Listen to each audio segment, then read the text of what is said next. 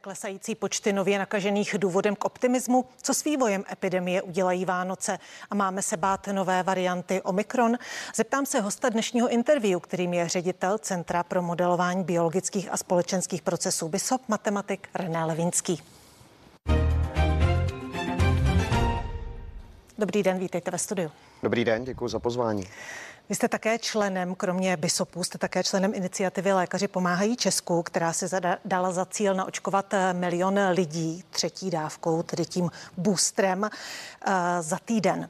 Jak to vypadá? Jaká je situace v současné době, kdy to vypukne? Tak eh, já si myslím, že to není úplně tak, kdy to vypukne. My jsme tu iniciativu spustili eh, minulý týden. Měla opravdu velkou odezvu. Přihlásilo se přes 1300 dobrovolníků za první týden, několik set lékařů. Běží to vlastně eh, po dvou liniích. Na jedné straně se lidé hlásí do očkovacích center, kde by mohli pomoci, aby ta očkovací centra byla otevřena například delší dobu, nebo tam byla další, další řada. A druhou částí je že se hlásí ambulantní lékaři, kteří by očkovali eh, ve svých ordinacích. Eh, to běží dobře. Eh, je samozřejmě tady důležitá součinnost státu, kde to je do značné míry problematické, protože teď je té první části na hejtmanech, aby nějakým způsobem ty lidi, které, které my jim předáváme, dobře zapojili a na druhé straně u těch ambulantních lékařů narážíme třeba na takové um, poměrně, řekl bych, absurdní překážky typu, že VZP, uh, pan ředitel Kabátek není schopen platit za očkování lékařům, kteří nejsou uh, smluvními lékaři Všeobecné zdravotní pojišťovny, takže tam najednou jako vlastně to se, se, máme tady lidi, kteří se chtějí očkovat, máme, uh, máme lékaři, kteří je chtějí očkovat a pak uh, nějakým jako způsobem se třeba to jako zadrhne na takové řekl bych, absurdní technikály. Takže někteří lékaři už v tuto chvíli očkují a jiní nemohou. Někteří lékaři očkují, vidíme, že opravdu ten eh, posun je eh, dramatický, že vlastně v ten pátek, kdy my jsme začínali před, eh, řekněme, těmi deseti dny, tak se očkovalo 30, 34 tisíc posilujících dávek denně. Minulý pátek už jsme byli přes 72 tisíc, takže se to zdvojnásobilo já pevně věřím, že se podaří to ještě jednou zdvojnásobit, abychom se dostali někde na těch 150 tisíc, protože opravdu této chvíli, a ono je vždycky velice, velice těžké říkat, jak to bude fungovat s Omikronem a za tři měsíce. Nicméně v téhle chvíli vidíme opravdu, že asi těch máme 1,27 milionů lidí, to znamená trochu víc než 1 čtvrt milionu lidí, kteří dostali tu posilující dávku a z nich zatím na jípkách bylo 30, takže to je od, od září, jo, takže 30 za více než milionu. Opravdu se zdá, že v téhle chvíli, nebo v té, je jisté, že v téhle chvíli ta posilující dávka funguje. Samozřejmě nevíme na jak dlouho, ale zase máme tu výhodu, že vlastně je tu Izrael, který opravdu je uh, před námi o nějaké ty tři měsíce, který zažil podobnou vlnu na uh, přelomu uh, srpna a září, takže se můžeme dívat a být připraveni na to, co se bude na to, jak se ta situace bude vyvíjet. Myslíte si, že budeme připraveni, protože už jsme mohli být připraveni na to, že ten booster bude potřeba právě po vzoru Izraele, kde to bylo vidět. Přesto jsme připraveni, kapacitně nebyli. Je tady zájem o třetí dávku, jak jste říkal, a je málo kapacit. Proto vznikla také ta iniciativa. Zaspala tedy vláda v přípravě na přeočkování? Pro mě je to poměrně, eh, poměrně nepochopitelné, protože o nutnosti toho boostru tady eh, teď je vlastně trošku irrelevantní, jestli o tom mluví MESES nebo kdo o tom mluví, ale ta skutečnost, to, co jsme viděli v Izraeli, bylo naprosto zřejmé a, a člověk by si řekl, že vlastně se taková tento druh chyby nemůže vůbec jako stát, no a, a stal se. Je to asi jako nepochopitelný, no. Pokud se nepodaří uh, proočkovat dostatečné množství lidí třetí dávkou třeba do Vánoc, jak to bude vypadat v nemocnicích? Tak vidíme, že ty nemocnice jsou opravdu na hraně. My jsme uh, říkali, že ten uh, nejhorší týden bude někdy před tím 17. Uh, prosincem. Víme, že už v úterý, tedy včera, bylo nasazeno 350 vojáků v Sokolově, v Olomouci, na Bulovce. Ta situace je velice, velice problematická A taková ta představa, že zase bude znova v, de, v nemocnicích více než 9 tisíc lidí, ta, ta je naivní, tolik místa tam prostě není, protože když není lockdown, je spousta dalších výkonů, které je potřeba provádět, není tam prostě dostatek eh, personálu, a, a lidé jsou unavení, když se podíváme třeba do těch dat, tak úplně taková jako maličko, vždycky vidíme to masivní propouštění v pátek z nemocnic a zase se přijímá v pondělí, protože už vlastně ty víkendové služby je v podstatě jako velice náročné nějak obsadit personálně. A to je prostě problém. A k čemu směřuje uh, iniciativa uh, organizace Lékaři pomáhají Česku? Když naočkujeme ty lidi, uh, tou posilující dávkou opravdu značná část se do nemocnic nedostane. A zejména se nedostávají na ty jednotky intenzivní péče. A to znamená, že vlastně se ten přítok těch očkovaných by se mohlo podařit až zastavit, pokud bychom opravdu naočkovali nějakých těch 2,4 milionů lidí, kteří mají nárok do Vánoc. A to je asi jako 30 lidí denně, kteří přichází na ty jibky a ty by se prostě opravdu jako se tam nedostali. A najednou se dostaneme o těch, řekněme, 25 až 30% níž a to je ohromná pomoc. Když se dostaneme k jinému typu očkování, vlastně k povinnému očkování, tohle je stále dobrovolné. Tento týden má vstoupit v platnost vyhláška ministerstva zdravotnictví, kde, která vlastně od března nařizuje povinné očkování jak pro skupinu lidí starších 60 let, tak pro některé profesní skupiny. Ať už budoucí vláda tu vyhlášku změní nebo ji úplně zastaví její platnost.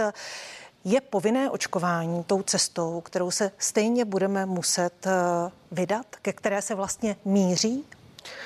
Z mého pohledu je to velice smysluplná cesta, protože při povinném očkování nemusíme vymýšlet nějaké speciální uh, bonusy pro lidi, kteří se nechají očkovat a to si řekněme otevřeně, že se té vládě úplně moc nedaří. Je takový ten bonus, že třeba člověk, který je očkovaný, a nejde do karantény, to je poměrně absurdní, protože když mě se nakazí dítě ve škole, tak já budu s ním v společné domácnosti tak vlastně do karantény jít nemůžu, i kdybych chtěl, budu dál chodit do práce, je to prostě jako problematické. Tyhle ty věci by povinné očkování řešilo. Povinné očkování máme proti spoustě nemocem, musíme se přeočkovat proti tetanu. Z mého pohledu je to i jakkoliv nejsem etik, ale přijde mi to mnohem čistší varianta, než to, co děláme v téhle chvíli, kdy říkáme uh, jasně, jasně, očkování je dobrovolné, ale bez očkování nebo nemoci nemůžete jít do divadla, nemůžete jít tam a tam. Mně to trochu jako přijde, že bychom říkali, že řidičský průkaz je dobrovolný, že do práce si můžete jezdit bez řidičského průkazu, ale pokud chcete do restaurace, tak už ho mít musíte. Je to pro mě to je jako zbytečné a nevidím žádný, žádný důvod, proč by, proč by eh, očkování proti covidu nemělo být povinné. Takže stanovením povinnosti očkování by podle vás eh, bylo čistší řešení? V každém případě. Ředitel Centra pro modelování biologických a společenských procesů BISOP matematik René Levinský je hostem dnešního interview.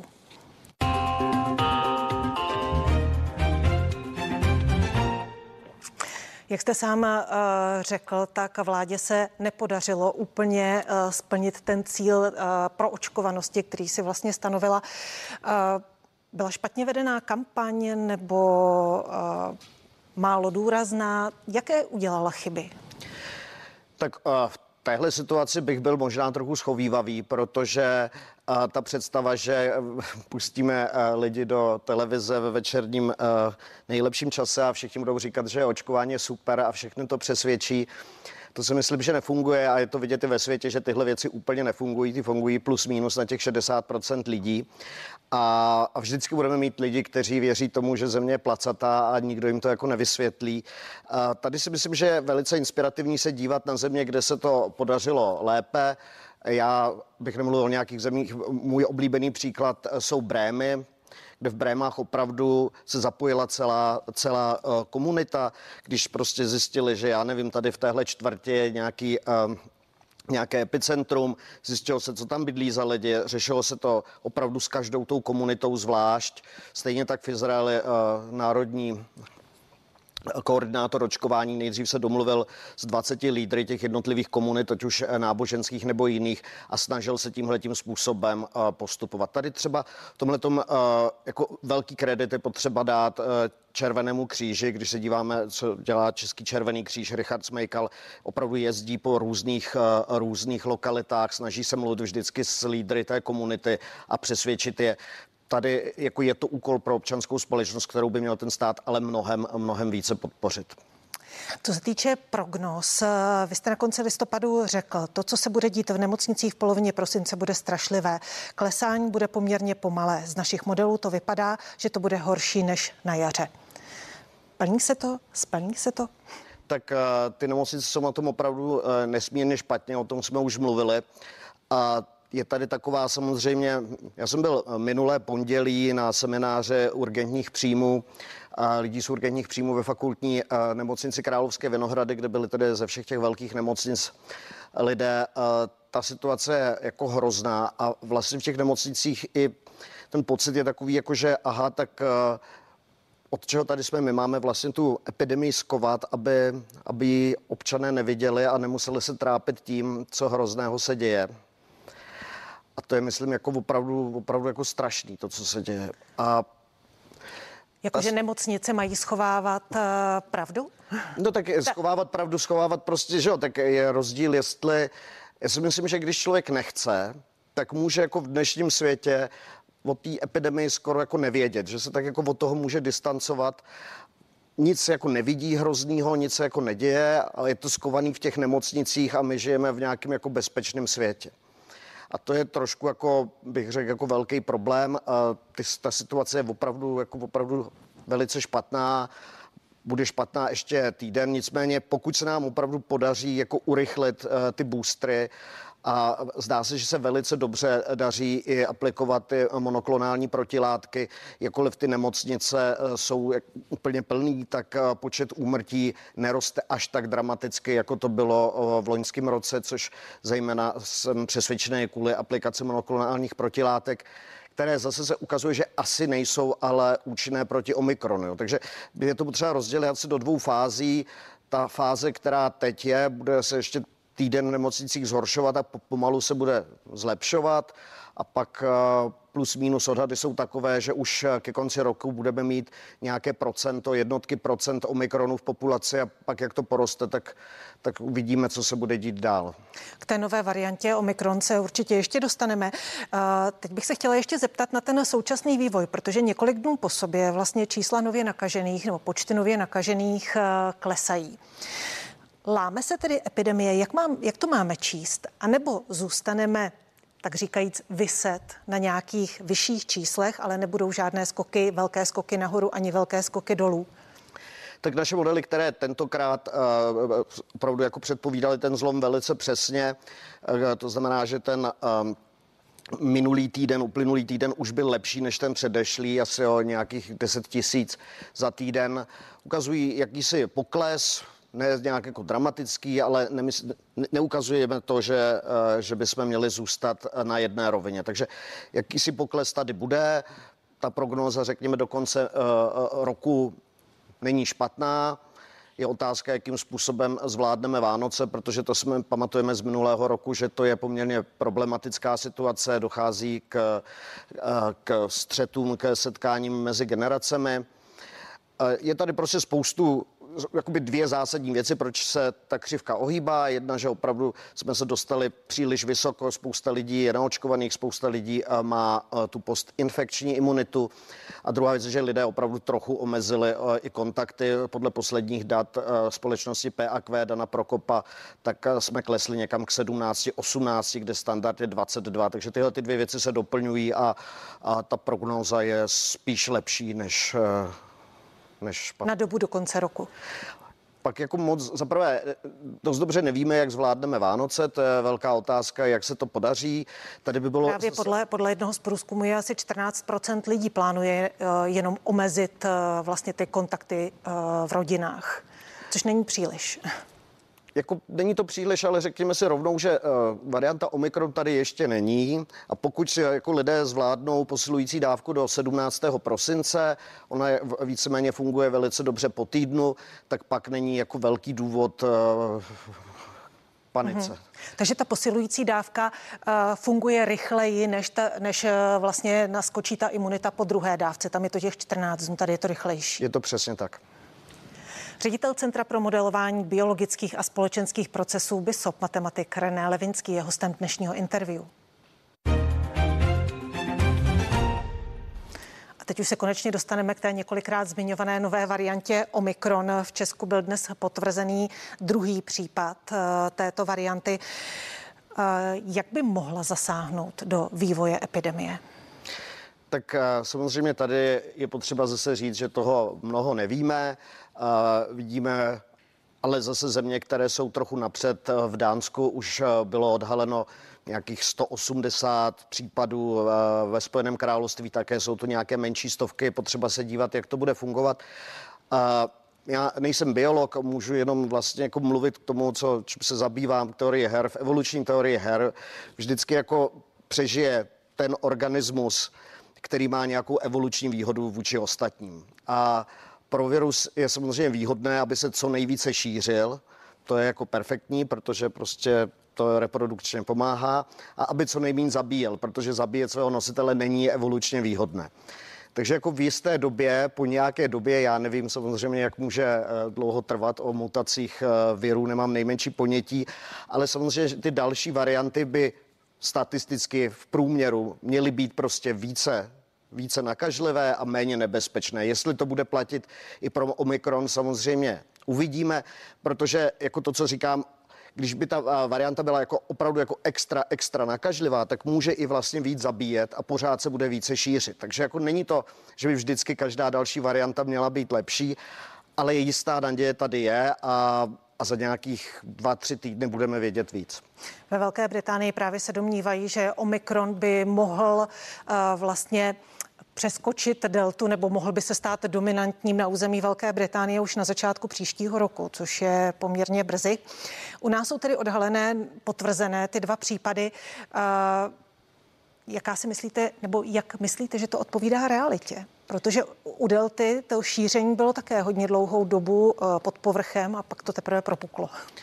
Máte úplnou pravdu, já eh, samozřejmě nejsem expert na to, nevím, jak se sekvenuje, nevím, jaká část eh, vzorku je sekvenovaná, ale tady můžu říct, že jenom u delty to taky vypadalo strašně dlouho, že delta je daleko a pak najednou byla úplně, úplně tu. My to zatím eh, v těch číslech nijak nevidíme, že by, že by ta realita najednou zašla růst rychleji než v tom našem modelu, který jede podle, podle té staré delty. Takže stále odpovídají ta čísla těm vašim modelům, takže žádný zádrhel eh, nevypadá to, že by tam byl. V téhle chvíli není, ale to se samozřejmě asi většina lidí, jako, je, je zřejmé, že ten Omikron tady dneska je opravdu jako v jednotkách. A bude za dva, tři týdny uvidíme. Eh, vláda v pondělí na svém zasedání eh, nepřijala žádná nová opatření, ačkoliv se o tom jednalo. Vlastně závěr je, že počká na vývoj eh, tohoto týdne, pak po případě něco eh, přijme, pokud bude potřeba. Eh, měla by se to opatření zpřísňovat v současné době? Nebo není potřeba? Myslím, že ta opatření jsou nějakým způsobem přiměřená. Je potřeba samozřejmě co nejvíce testovat, aby jsme jakýmkoliv způsobem vyndavali ty lidi, kteří jsou pozitivní, aby nenakazili další. Já bych se velice přimlouval za to, aby eh, se například ve školách testovalo eh, dvakrát týdně. Je tady vždycky možnost, co je poměrně populární ve Spojených státech, že se testuje takzvaným test to stay, že po tom testu v pondělí nejdou v případě pozitivního nálezu v té třídě všichni do karantény, ale dál chodí do třídy, do školy, jsou v takzvané modifikované karanténě, mají dovoleno jenom chodit do té školy a tam jsou každý den testováni a zase ty pozitivní uh, jsou uh, uh, posíláni do izolace. A jako kdybychom třeba tohle nebo testovali dvakrát, třikrát ten poslední týden před Vánoci, který končí, jestli se nepletu, 18. prosince, tam by bylo důležité prostě testovat a možná už pak po, po tom víkendu do té školy najít, aby tam byl jaký, jakýsi odstup od, od testu a k tomu, než vlastně dojde k těm mezigeneračním setkáním, zejména u dětí, které jsou menší a nemůžou být ještě očkovány. Takže byste se přiklánil k tomu prodloužení vánočních prázdnin, které vlastně ani ta současná vláda odcházející, ani ta budoucí vlastně, pokud by nastoupila ještě před Vánocemi, neplánuje. A k tomu bych se překláněl, ale zase v případě, že bychom opravdu v pátek předtím jako testovali, protože jenom jenom udělat prázdniny bez toho, že v pátek otestuju a vytrasu to, co je potřeba, má poměrně menší účinnost. Ředitel Centra pro modelování biologických a společenských procesů BISOP matematik René Levinský byl hostem dnešního interview. Díky za to.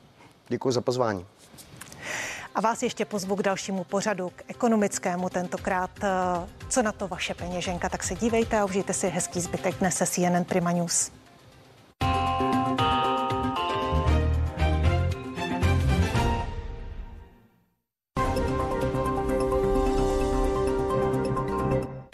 V té nejmenší výzce můžeme být svědky té největší kauzy, protože to, co se děje ve vašem kraji, ve vašem městě,